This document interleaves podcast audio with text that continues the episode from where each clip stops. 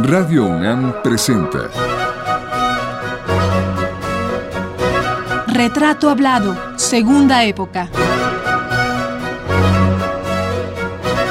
Una serie a cargo de Elvira García.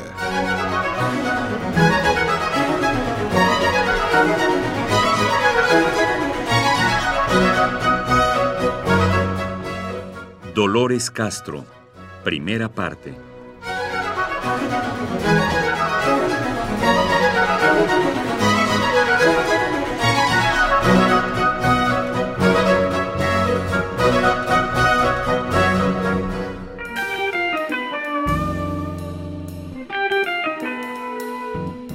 ¿Qué tal amigos? Durante todo este mes de mayo estará con nosotros la poeta y narradora mexicana Dolores Castro, una mujer que nació en la capital del estado de Aguascalientes el 12 de abril de 1923.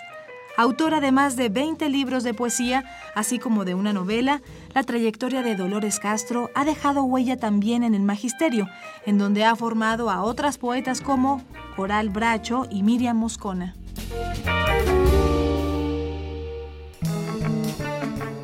Educada dentro de un ambiente literario en el cual abundaban los libros y las discusiones en torno al arte y la poesía, Dolores Castro se distinguió desde muy niña por la timidez extrema y por un interés creciente en la escritura. Ya como adulto y sin depender de grupo literario alguno, la maestra Castro fue construyendo casi en solitario su rica obra poética, misma que empezó a ser elogiada y reconocida varios años después de haber sido realizada, es decir, a partir de los años 60.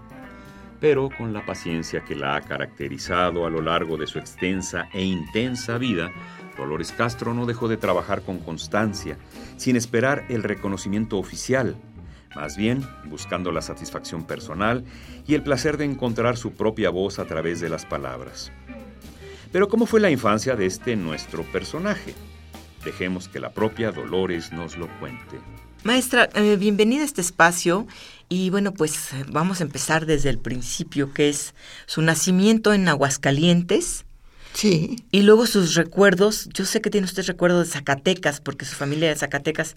Sí. Sin embargo, usted viene muy temprano a vivir a, a la Ciudad de México. Hábleme primero de Aguascalientes. Bueno, nací en Aguascalientes. Mis papás estaban pasando de una ciudad a otra porque mi papá era agente del Ministerio Público Federal en una época en que todos los caciques revolucionarios estaban en la rebatinga y a él le tocaba que esa rebatinga no fuera. Entonces nací en Aguascalientes porque él estaba trabajando temporalmente ahí. A los 40 días mi mamá me llevó a Zacatecas y de ahí primero hasta los siete años y después regresé entre los 11, los 12, los 13 y con frecuencia estuve en Zacatecas. Ajá. De ahí son mis primeros recuerdos, a tal punto que cuando sueño, sueño que voy subiendo por la calle empedrada que conducía a la casa de mi abuela, en donde nos refugiábamos con frecuencia mientras mi papá iba de un lugar a otro. ¿Cuántos hermanos tuvo, maestra? Ninguno. ¿Es usted hija única? No, tuve cuatro hermanas más. Yo fui la, la primera de un segundo matrimonio de mi papá.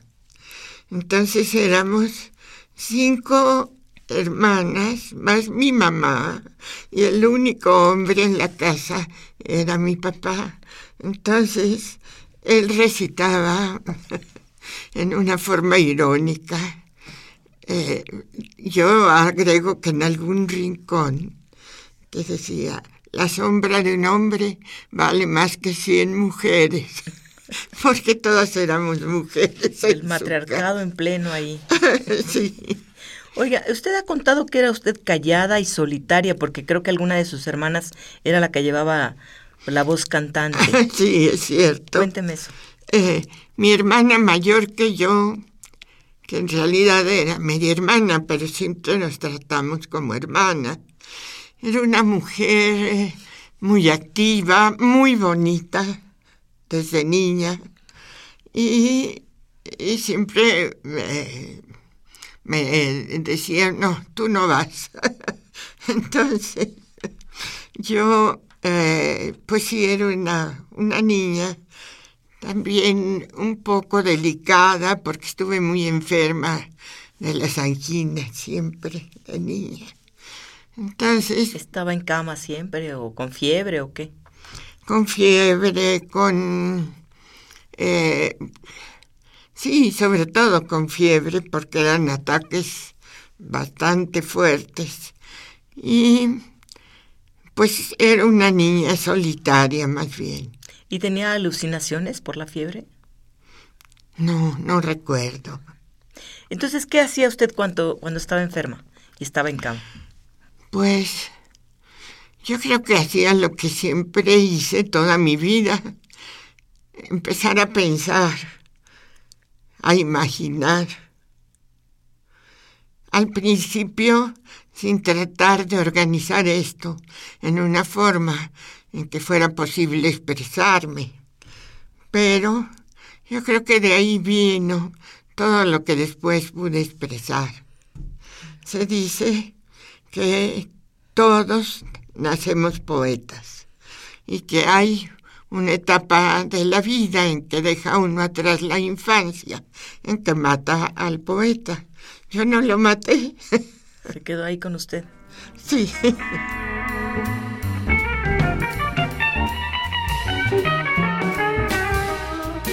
El personaje al cual este mes estamos acercándonos con la intención de hacerle un retrato hablado es una mujer que ha escrito siempre, desde la temprana edad de nueve años, pero cuya obra con frecuencia no encontró editor inmediato. Dolores Castro, sin embargo, fue guardando esos poemas que un buen día empezaron a publicarse. El poemario que inicia la larga lista de obras se llama El corazón transfigurado y salió a la luz pública en 1949.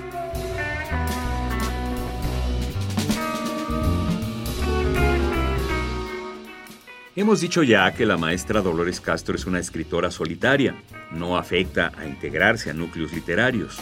Sin embargo, se sabe que formó parte del grupo de los ocho poetas mexicanos que integraban Roberto Cabral del Hoyo, Honorato Magaloni, Octavio Novaro, Javier Peñalosa, Rosario Castellanos, Alejandro Avilés, Efren Hernández y la propia Dolores. Lo curioso, como ella lo ha explicado en algunas ocasiones, es que esta comunidad la integraban ocho individualidades que no tenían coincidencias políticas, ni filosóficas, ni religiosas, e incluso en ocasiones ni literarias, pero eran ocho personalidades que se respetaban entre sí y que podían trabajar juntos. Más adelante veremos cómo se apoyaron los poetas integrados a tal grupo. Por ahora, escuchemos cómo fue la infancia y la adolescencia de nuestro personaje y cómo el carácter y la cultura de sus padres determinaron su futuro como creadora. Yo recuerdo también algún comentario suyo acerca de una gran influencia de su padre en usted acerca de la lectura, porque creo que le leía en alemán o algo así. Sí, él conocía alemán, francés, inglés, eh, italiano, desde luego, y algunas lenguas cercanas al alemán también. Era un magnífico lector, fue también maestro, eh, pero durante poco tiempo, porque después a lo que se dedicó fue a la abogacía era muy buen abogado, pero trabajó aquí en México todo el tiempo en la Secretaría de Hacienda, ahí en Palacio Nacional. Mi padre era un hombre de pocas palabras, con esa ironía del mexicano, del humor negro, y siempre recordando pasajes literarios, bíblicos a veces, pero nada más que citándolos como en una forma irónica. Era muy especial mi padre y venía de dos generaciones atrás, también de personas dedicadas pues eran rectores o, sí, directores de lo que fueron los, eh, los colegios de ciencias y, y de literatura, que en Zacatecas fue pues uno de los primeros que se fundaron. Y empezó en Jerez y después siguió en Zacatecas. De ahí fueron rectores mi abuelo y mi bisabuelo. Y mi papá dio ahí clases porque no podía quedarse en Zacatecas mucho tiempo. Entonces yo tenía pues todos los relatos de mi papá sobre su padre y su abuelo, una biblioteca bastante numerosa y además pues el ejemplo de que mi papá estaba siempre leyendo y de que era un hombre en el que uno podía confiar. Porque hay gente que lee mucho pero no aprovecha. Oiga, ¿y su mamá? ¿Cómo era? Ay, mi mamá era como el complemento perfecto de, de mi familia. Era una mujer que venía eh, de una familia de campesinos de Caldera, Zacatecas. Recordaba siempre el campo con una emoción y además era una mujer que cuando nadie todavía estaba trabajando, bueno, ninguna mujer trabajaba en Zacatecas, ella se puso a trabajar y estudió en la escuela normal, en donde era posible estudiar algunas materias, estudió taquimecanografía y música. Y fue como la que hizo posible que todas estudiáramos porque decía, yo voy a resolver todo lo que sea doméstico. A ustedes les toca estudiar. Y estudiar de veras, porque es la única forma de, de conseguir la libertad. Y luego agregaba, ay, amada libertad, que hasta pintada es bonita. Ah, qué bonito. Pues era una mujer avanzada para su época, su madre. Sí. Porque en esa época las mujeres no, no estudiaban y menos promovían que sus hijas estudiasen a la vez. Exactamente. Sí, era una mujer además con mucha fuerza vital y alegría. Y pues además vivió 100 años y medio. Y totalmente lúcida. Entonces, pues gracias a ella yo aprendí mucho del campo, de lo que fue la revolución, de, de la necesidad de estudiar y, y de trabajar pronto, de ser pues uno dueño de su vida. Dolores Castro ha dicho infinidad de veces que la escritura es lo suyo, desde la infancia, y también lo ha sido la enseñanza tanto así que recuerda que siendo muy niña, jugaba a que ya era maestra y se sentaba en el corredor de la casa de su abuela, a imaginar que las macetas eran unos alumnos de su imaginaria escuela. De aquellas imágenes de la primera edad, hay un poema creado por Dolores Castro en el que se respira el aire de la nostalgia de aquellos sus tiempos infantiles. El poema se llama El secreto está ahí y forma parte del libro Oleajes. Un fragmento dice lo siguiente. Es la casa, pero no encuentro la puerta. El zaguán, las macetas, dos bancas para las visitas que van de paso. En el patio, frágiles flores y el jazmín del fondo con su oscuro regazo de juegos. El secreto está ahí, lo revelan los pájaros que revuelan en sus jaulas estrechas sin que nada sospechen mis hermanas, mientras alzan los brazos hacia las ramas altas y abren los ojos sin alcanzar los últimos rayos del sol o la luna de azares de los naranjos con los fantasmas del anochecer. Envuelta en el humo de la cocina junto al aroma del membrillo que brinca en el caso de cobre y quema el recuerdo y aviva el agridulce sabor de la vida, mi abuela. En el cuarto de estar, máquinas de coser emprenden su carrera y mecedoras mecen viento de la mañana. Ya no la encuentro y era sólida, sólida y resistente. Esta es la llave, pero ya no entra por la cerradura o ya no es la misma puerta. Oiga, y usted este, ya muy, muy, muy niña, a los nueve años, escribe su primer, ah, su primer texto, que no sé si es un poema o no. Pues es un es un texto que más bien puede considerarse prosa, pero prosa poética, porque me dijeron que hiciera una composición sobre la primavera. Yo la escribí, nunca creí que tuviera alguna relevancia, pero me dieron un premio. sí fue entonces cuando escribí. ¿Y lo guarda ese poema? No, ese no. texto? He tenido tantos viajes en mi vida, cambios de aquí a Veracruz, a, a Cuernavaca, cambios de casa. No, ya muchas cosas se me perdieron. ¿Ha tirado muchos papeles a lo largo de su vida? ¿Muchos escritos por usted? Sí, sí tenía yo muchos papeles. Cuando me casé, me hicieron este, la mudanza. Ahí se perdió mucho. Y además me había dejado Honorato Ignacio Magaloni, mientras se fue a Egipto, su biblioteca. Y cuando yo me casé, le devolvieron los libros a él.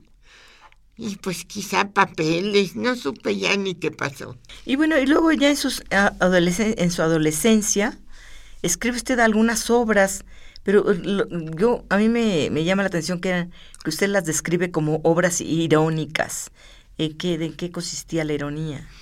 Bueno, si hacía yo un retrato escrito, veía las cosas curiosas. bueno, era un retrato dicho con ironía. Un retrato de una persona. Sí. O si describía una relación amorosa también, porque es que mi papá siempre estaba corrigiéndonos este, las fallas de las mujeres y decía que, que una de las principales fallas, principales fallas era la cursilería. Entonces yo quería huir de la cursilería y qué mejor que mediante la ironía, Ah, ya. pero no era no eran escritos que se pudieran conservar. Son varios los poetas que a lo largo de medio siglo han elogiado el quehacer literario de la maestra Dolores Castro. Uno de ellos fue el también poeta hidrocálido Roberto Cabral del Hoyo, fallecido en los años 90. Don Roberto dijo lo siguiente al hablar durante el primero de los homenajes que las instituciones culturales le hicieran a nuestro personaje hace ya también más de una década.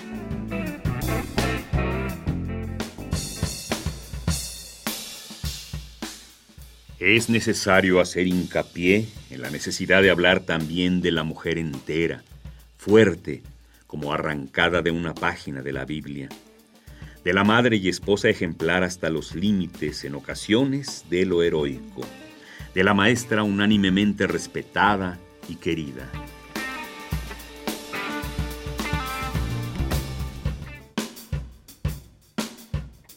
Efectivamente, la tarea literaria de Dolores Castro fue surgiendo de entre los ratos que le robaba a diario a sus obligaciones como madre de siete hijos y como profesora de literatura en instituciones como la Universidad Iberoamericana o la de periodismo Carlos Septién García, en las cuales se le recuerda con respeto y admiración.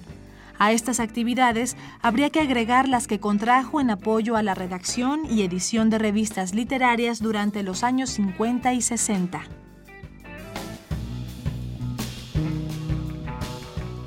Pero todo esto ocurría cuando Dolores se había casado ya con el periodista y poeta Javier Peñalosa, miembro también del grupo ya mencionado. Demos por ahora marcha atrás en el tiempo y volvamos a la época de la adolescencia y juventud de Dolores, cuando la consolidación de su vocación poética parecía lejana y la escritora en ciernes ingresaba a estudiar en la UNAM mientras luchaba por desprenderse de una timidez que era su sombra. ¿De adolescente usted siguió siendo tímida? Sí, ¿Y solitaria? sí. ¿No fue noviera ni nada de eso? Porque hay tímidas solitarias novieras. No, yo sí fui noviera, pero no de la adolescencia. Ya después. Ya de la juventud. ¿Cuándo empiezan los novios en su vida?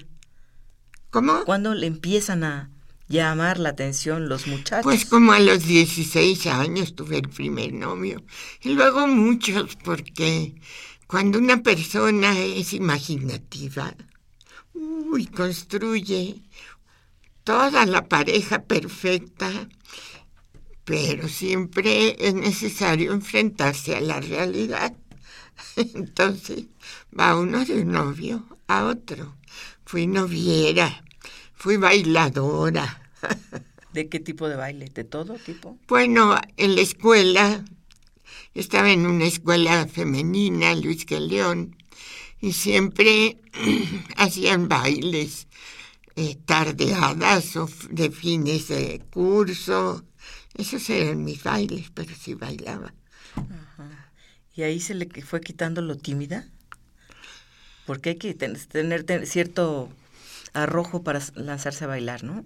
Sí, ahí se me fue quitando lo tímida. Fue una magnífica escuela.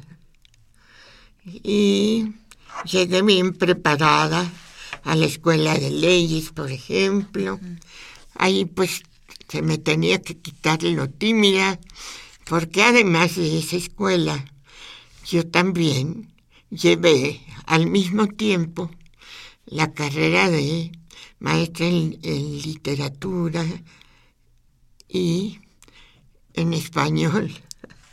En español y literatura, así se llamaba, en la Facultad de Filosofía y Letras de la UNAM. Es precisamente en esta etapa que Dolores Castro estrecha amistad con Rosario Castellanos, a quien había conocido ya en la escuela secundaria. Ambas trabaron un lazo fraterno que duró hasta la muerte accidental de Rosario en Tel Aviv. Ahí coincide usted con Rosario Castellanos, a quien conoció en, en la secundaria, ¿no? Pero en la secundaria coincidí y después las dos estudiamos Derecho, ¿no? en Estudiaron derecho. Ella se salió, yo seguí y la alcancé en la facultad donde ella estudiaba filosofía y yo literatura. ¿Y cómo era Rosario Castellanos? Ay, era una gente encantadora. Al principio, cuando estábamos en la secundaria, ella tendría 16, no, tenía 15 años. Y era una muchacha muy tímida. Quizá por eso nos hicimos amigas. Muy tímida, no era muy atractiva porque le caía el pelo así, porque las pestañas no se las rizaba, pero al año siguiente que entramos ya a la preparatoria, ella fue a Comitán a celebrar sus 15 años y regresó otra, ¿Guapísima o qué? guapísima. Tenía unos colmillos que le sobresalían un poco, se los arreglaron. Se enchinó las pestañas, se cortó el pelo y se hizo un permanente ligero. Tenía unos ojitos así en las mejillas. Ah, engordó un poquito porque cuando le decíamos que fuéramos a bailar, ella decía nada más déjenme que engorde. pues engordó un poquito y, y era ya bastante graciosa. Además, regresó con ese sentido del humor que luego fue como su arma Claro, para la escritura, que, que lo aplicó mucho a la escritura, ¿no? a la escritura, a las relaciones humanas, a todo. Y pues su mamá también tenía ese don. El caso es que cuando regresó, le regresó de otro modo. Y poco a poco fue perdiendo la timidez. Aunque era tímida, pero para lo fundamental era absolutamente decidida. Para Dolores Castro, como para Rosario Castellanos, no fue fácil abrirse camino en el mundo literario de los años 40 y 50, dominado por la voz, la autoridad y en muchas ocasiones el autoritarismo de los hombres de esa época. De cómo la maestra fue desbrozando el camino, haciéndose respetar y consolidando su obra, hablaremos la próxima semana. Por ahora, queremos despedir esta emisión con el fragmento de un poema del primer libro publicado por la maestra Castro en 1949. El poema se llama el corazón transfigurado, del libro del mismo nombre, y dice así.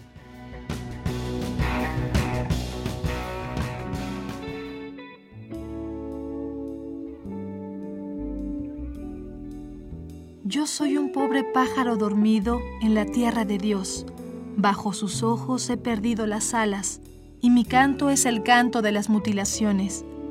Habito en una casa transitoria, a la que el viento lleva eternamente como el silencio mismo. He quedado tan pobre como el viento, que toma y lleva y abandona todo. He quedado tan pobre como el eco, bajo los cuatro muros apagado.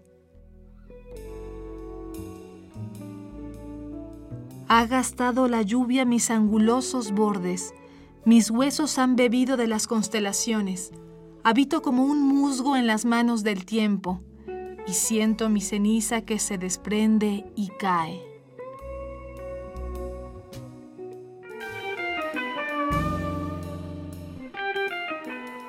Esta fue la primera parte de la serie dedicada a la poeta y narradora Dolores Castro.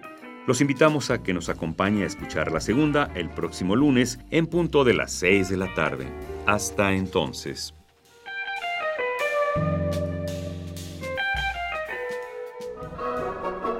Radio UNAM presentó Retrato Hablado, Segunda Época. Una serie a cargo de Elvira García. Participamos en este programa en la grabación Miguel Ángel Ferrini, en el montaje Miguel Ángel Mendoza, una producción de Arturo Flores Félix con las voces de María Sandoval y Juan Stack.